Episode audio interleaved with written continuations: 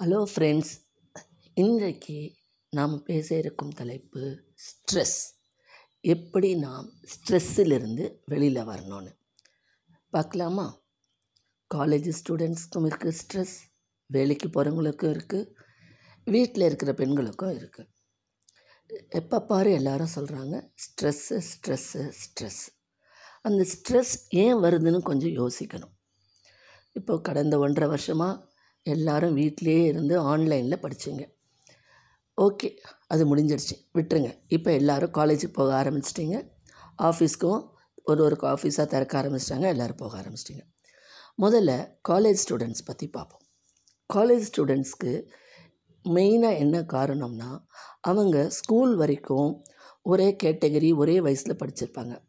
காலேஜுன்னு வரும்போது சில வயது வித்தியாசங்கள் இருக்கும். குறிப்பாக எம்பிஏ எம்பிபிஎஸ் அந்த கோர்ஸ்லலாம் ஒரு ஒன் இயர் கேப் விட்டு ரெண்டு வருஷம் கேப் விட்டு கூட வந்து ஜாயின் பண்ணியிருப்பாங்க அது மாதிரி அந்த மாதிரி ஏஜ் டிஃப்ரென்ஸ் இருக்கிற காலத்தில் அவங்களுக்குள்ளே என்ன ஆகும்னா ஒரு இன்ஃபீரியாரிட்டி அல்லது சுப்பீரியாரிட்டி ஒரு காம்ப்ளெக்ஸ் வரும். கொஞ்சம் பெரியவங்களும் இருப்பாங்க சின்னவங்களும் இருப்பாங்க.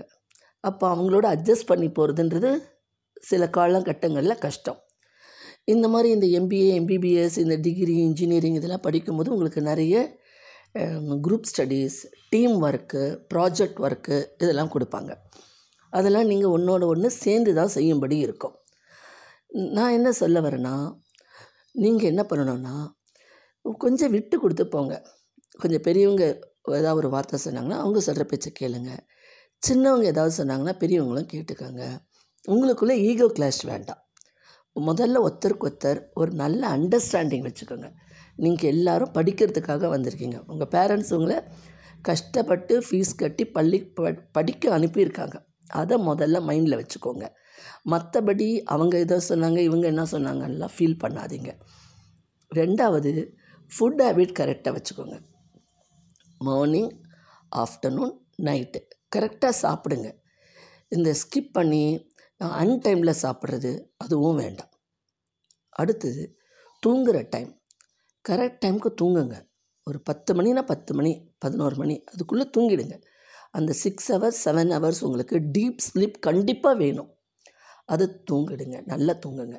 உங்களுக்குள்ளே ஏதாவது ஒரு உங்கள் டீம்லேயோ உங்கள் காலேஜ்லேயோ உங்களுக்குள்ளே உங்கள் ஃப்ரெண்ட்ஸ்குள்ளே ஏதாவது பிரச்சனைனா நீங்கள் தப்பு பண்ணியிருந்தா சாரி சொல்லுங்கள் அவங்க தப்பு பண்ணியிருந்தா அவங்களும் சாரி சொல்லுவாங்க. சாரி கேட்கறதுனால எந்த பிரச்சனையும் கிடையாது. ஈகோவை விட்டுருங்க.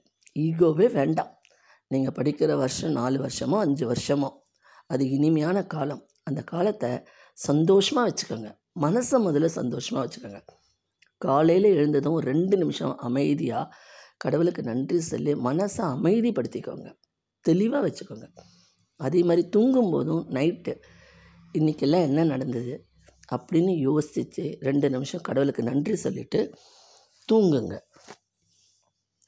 நல்ல ஹெல்த்தி ஃபுட்டு சாப்பிடுங்க. ஏன்னா ஹையர் ஸ்டடீஸ் படிக்கும்போது உங்களுக்கு ரொம்ப ஸ்ட்ரெயின் இருக்கும். நிறைய படிக்க வேண்டியது இருக்கும். நிறைய ஹார்ட் ஒர்க் பண்ண வேண்டியது இருக்கும்.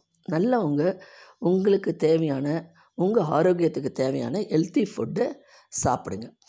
உங்கள் காலேஜில் என்ன நடக்குதோ என்ன ப்ராப்ளமோ எதுவாக இருந்தாலும் உங்கள் பேரண்ட்ஸ்கிட்ட ஷேர் பண்ணிக்கோங்க.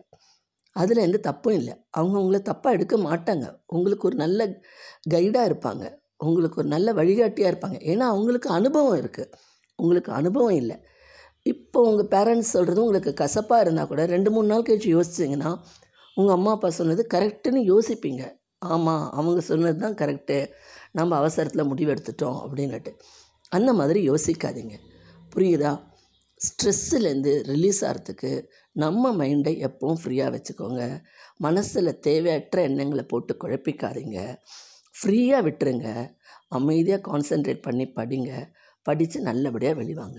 புரியுதுங்களா? இந்த ஸ்ட்ரெஸ்ஸை பற்றி மீண்டும் நாளையும் தொடரும்.